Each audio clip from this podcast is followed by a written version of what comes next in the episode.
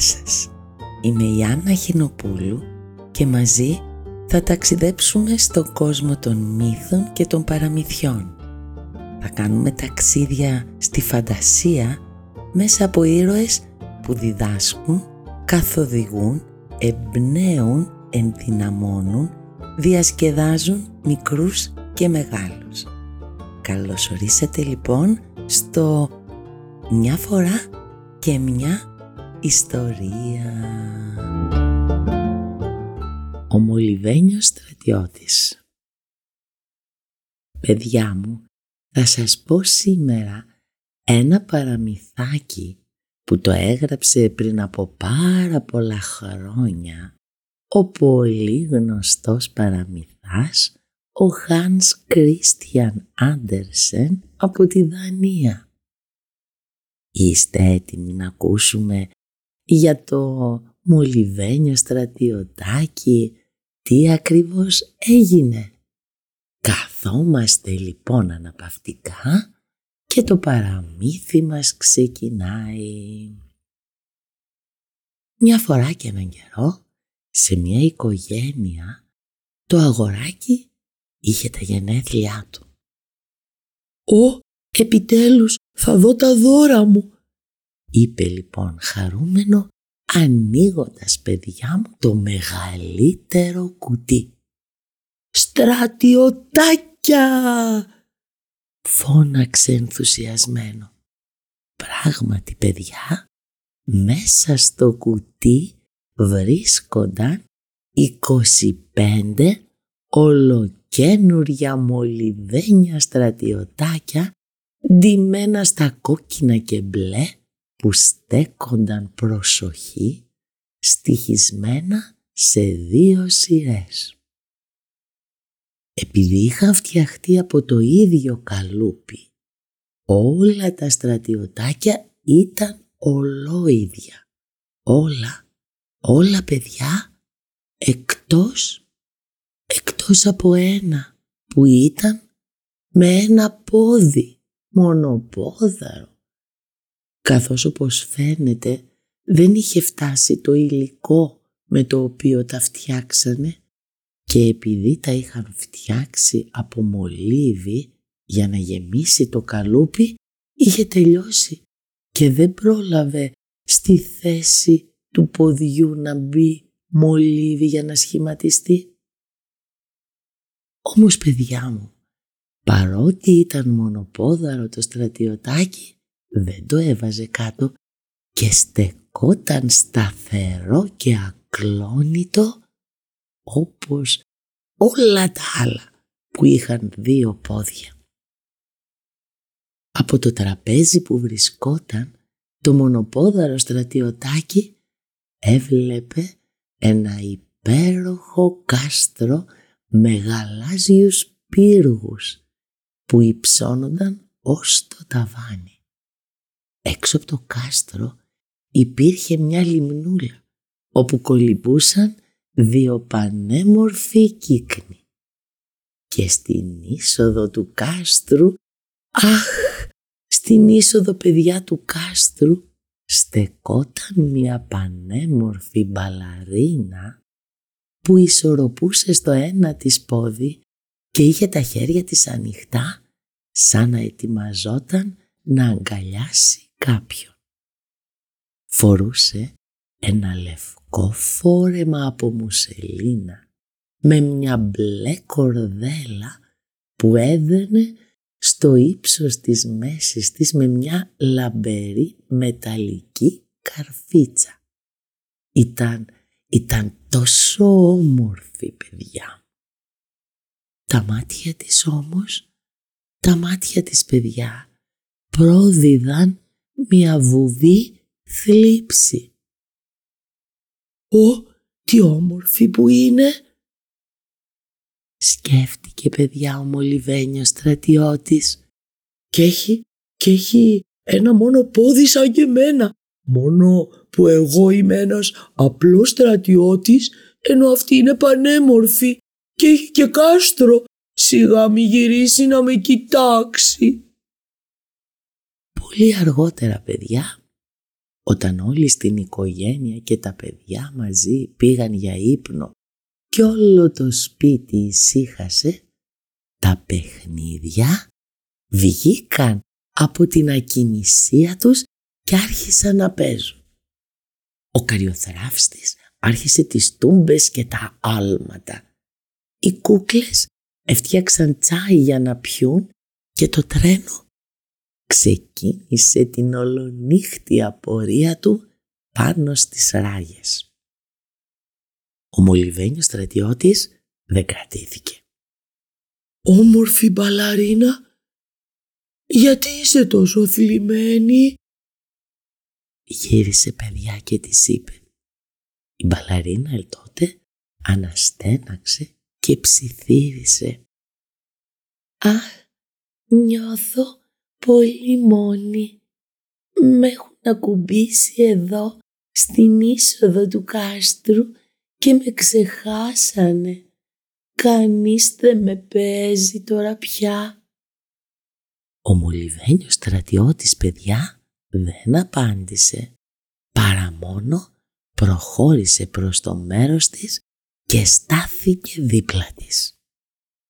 Έπειτα πήρε το χέρι της στο χέρι του και ένα ντροπαλό χαμόγελο φώτισε το πρόσωπο της μπαλαρίνας και σε λίγο οι δυο τους είχαν πιάσει ψηλή κουβεντούλα.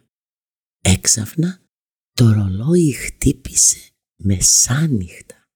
Τότε πετάχτηκε από το κουτί του ο μικρός διαβολάκος. «Ε, γιατί μιλάς στην μπαλαρίνα μου» τσίριξε παιδιά γέρνοντας ολόκληρος πάνω από τον μολυβένιο στρατιώτη και με μια απότομη κίνηση του τεράστιου κεφαλιού του έριξε το μολυβένιο στρατιώτη από το τραπέζι. Έπειτα κρύφτηκε πάλι στο κουτί του.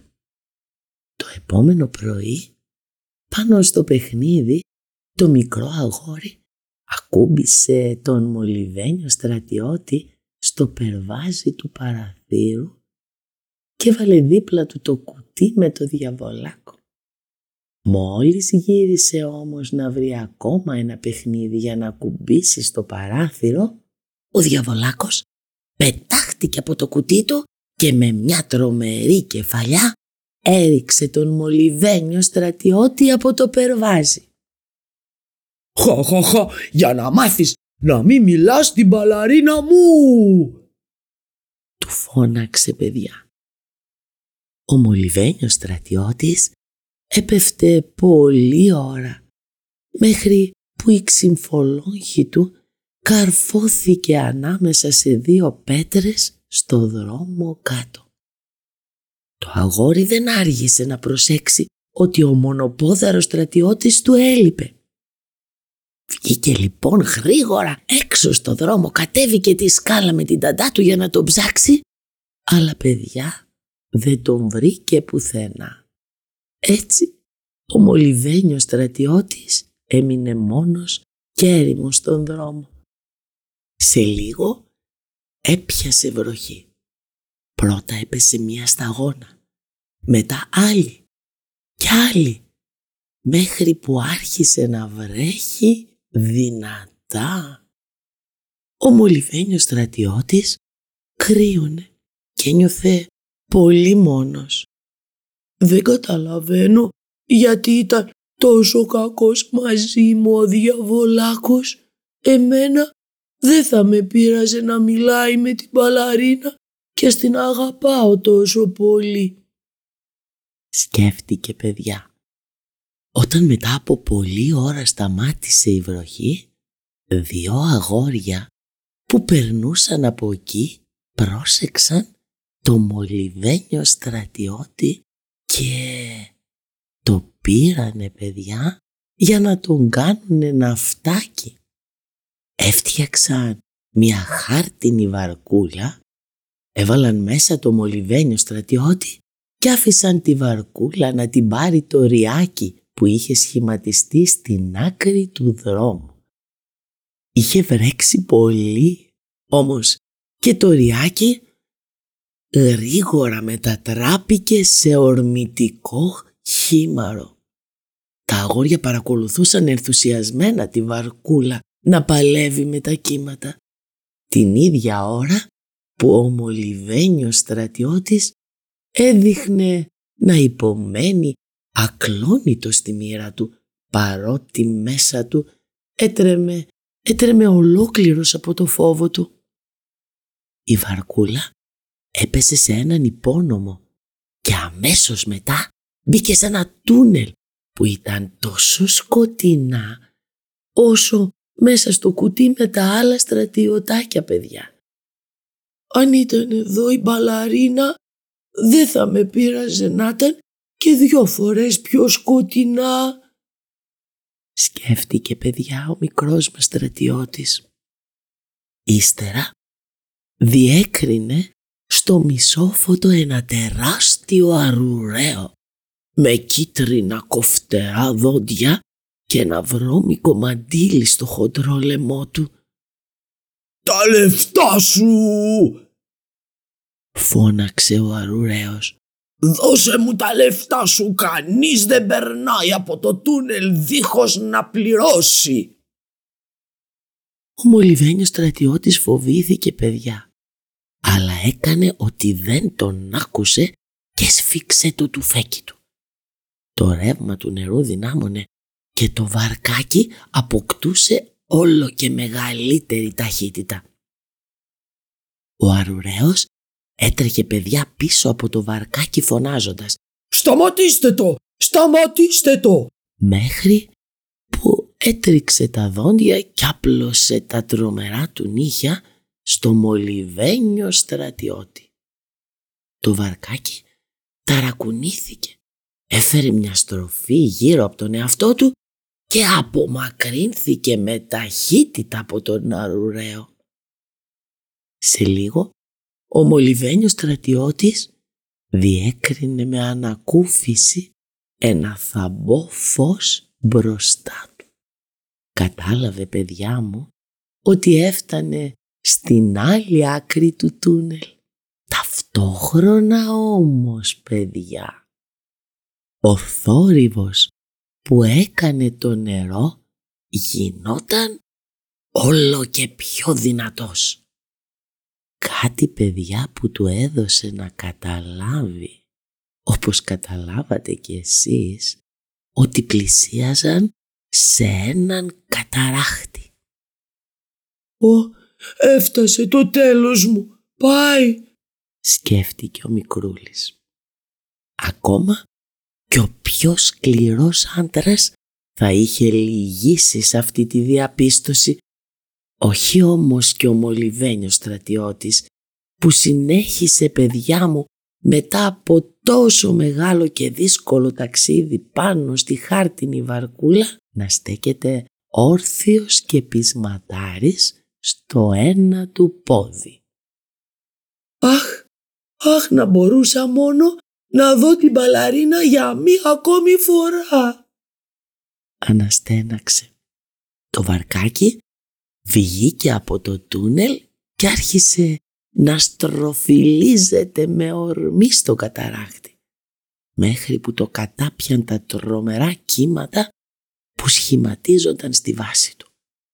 Και να είστε σίγουροι ότι ο μολυβένιος στρατιώτης θα περνούσε την υπόλοιπη ζωή του στον λασπωμένο πάτο του ποταμού αν, αν παιδιά, τη στιγμή που βυθιζόταν αβοήθητος δεν περνούσε από εκεί ένα λέμαργο ψάρι που άνοιξε το τεράστιο στόμα του και τον έκανε μια χαψιά.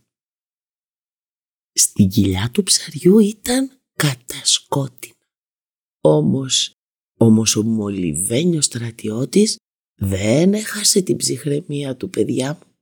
Σε λίγο ένιωσε το ψάρι να κινείται σπασμωδικά και να τεινάζεται βία μέχρι που ησύχασε. Ο μολυβένιος στρατιώτης πέρασε αρκετή ώρα μέσα στην ακινησία στην κοιλιά του ψαριού. Κάποια στιγμή όμως είδε φως να μπαίνει στην κοιλιά του ψαριού και αμέσως μετά άκουσε μια γυναικεία φωνή να λέει «Κοίτα τι βρήκα! Κοίτα τι βρήκα!» Το ψάρι παιδιά, ακούστε να δείτε τι είχε γίνει. Το ψάρι το είχε πιάσει ένας ψαράς, το είχε πάει στην αγορά, το είχε πουλήσει και τώρα βρισκόταν στην κουζίνα ενός σπιτιού έτοιμο να μπει στον φούρνο. Μια υπηρέτρια που καθάριζε το ψάρι για να το βάλει στο ταψί έβγαλε τον μολυβένιο στρατιώτη από την κοιλιά του ψαριού και αυτός κατάλαβε αμέσως ο καλός μας στρατιώτης ότι βρισκόταν στην κουζίνα ενός αρχοντικού. «Έλα, έλα γενναίε μου στρατιωτάκο, πάμε να σε δείξω σε όλους και να τους πω την ιστορία σου», είπε παιδιά η υπηρέτρια καθαρίζοντάς τον με μια πετσέτα. Ο μολυβένιος στρατιώτης δεν πίστευε στα μάτια του. Η υπηρέτρια τον είχε πάει παιδιά στο ίδιο δωμάτιο όπου βρισκόταν το πρωί. Να το αγόρι, να ο καριοθράφστης, οι κούκλες, το τρένο, το κάστρο. Να και η είσοδος του κάστρου και αχ, αχ παιδιά, να και η αγαπημένη του μπαλαρίνα ακίνητη στο ένα της πόδι. Η μπαλαρίνα το κοίταξε και του χαμογέλασε ντροπαλά. Δεν τον είχε ξεχάσει ούτε αυτή. Ο μολυβένιος στρατιώτης συγκινήθηκε παιδιά μου τόσο πολύ που αν ήταν άνθρωπος θα δάκρυζε. Οι δυο τους έμειναν να κοιτά ο ένας τον άλλον στα μάτια περιμένοντας να πέσει η νύχτα για να βρεθούν και πάλι μαζί. Ο διαβολάκος όμως τα είχε δει όλα. Τρελός από τη ζήλια. Έσπρωξε τον μολυβένιο στρατιώτη μπροστά σε ένα άτακτο αγόρι που είχε έρθει για επίσκεψη και αυτό βλέποντάς τον κουτσό τον πήρε και τον πέταξε δίχως να σκεφτεί στο τζάκι. Οι φλόγες τύλιξαν τον δυστυχο στρατιώτη αμέσως και ήταν τέτοια η μανία τους που κανένας δεν άκουσε τη δυνατή φωνή μιας μπαλαρίνας τη στιγμή που τον έβλεπε. Όλοι όμως την είδαν να πετάει σαν νεράιδα από το κάστρο ως το τζάκι και να πέφτει κι αυτή μέσα στη φλογισμένη αγκαλιά του μολυβένιου στρατιώτη. Την επόμενη μέρα, παιδιά, η υπηρέτρια που καθάριζε το τζάκι βρήκε μέσα στις τάχτες μία μικροσκοπική μολυβένια καρδιά και μία μεταλλική καρφίτσα δεν ήξερε όμως τι να της κάνει και αποφάσισε να της δείξει στο αγόρι που δεν είχε σταματήσει να κλαίει για τα χαμένα του παιχνίδια. Το αγόρι τι έκανε παιδιά μου; Σκούπισε τα μάτια και χαμογέλασε. Έπειτα πήρε την καρδιά και την καρφίτσα και τις έθαψε στον κήπο δεν πρέπει να στενοχωριέμαι άλλο που τους έχασα, είπε παιδιά το αγόρι. Τώρα ξέρω ότι θα είναι για πάντα μαζί οι δυο τους, όπως ακριβώς ήθελαν.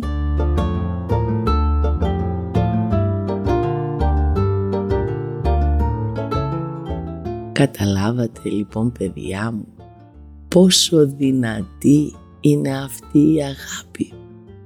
Ποιος θα μπορούσε παιδιά μου να φανταστεί τι θάρρος και τι δύναμη ψυχής και τι επιμονή θα έδειχνε ο μολυβένιος στρατιώτης να περάσει όλα όσα πέρασε για να μπορέσει να καταφέρει να βρεθεί με τη μεγάλη αγάπη που είχε για την μπαλαρίνα του. Παιδιά μου, η αγάπη είναι ό,τι πιο δυνατό υπάρχει. Ενώνει και δίνει δύναμη, μπορεί να νικήσει βουνά, μπορεί να νικήσει θάλασσα. Αυτό δεν πρέπει να το ξεχάσουμε ποτέ. Με την αγάπη μας μπορούμε να νικήσουμε τους πάντες και τα πάντα.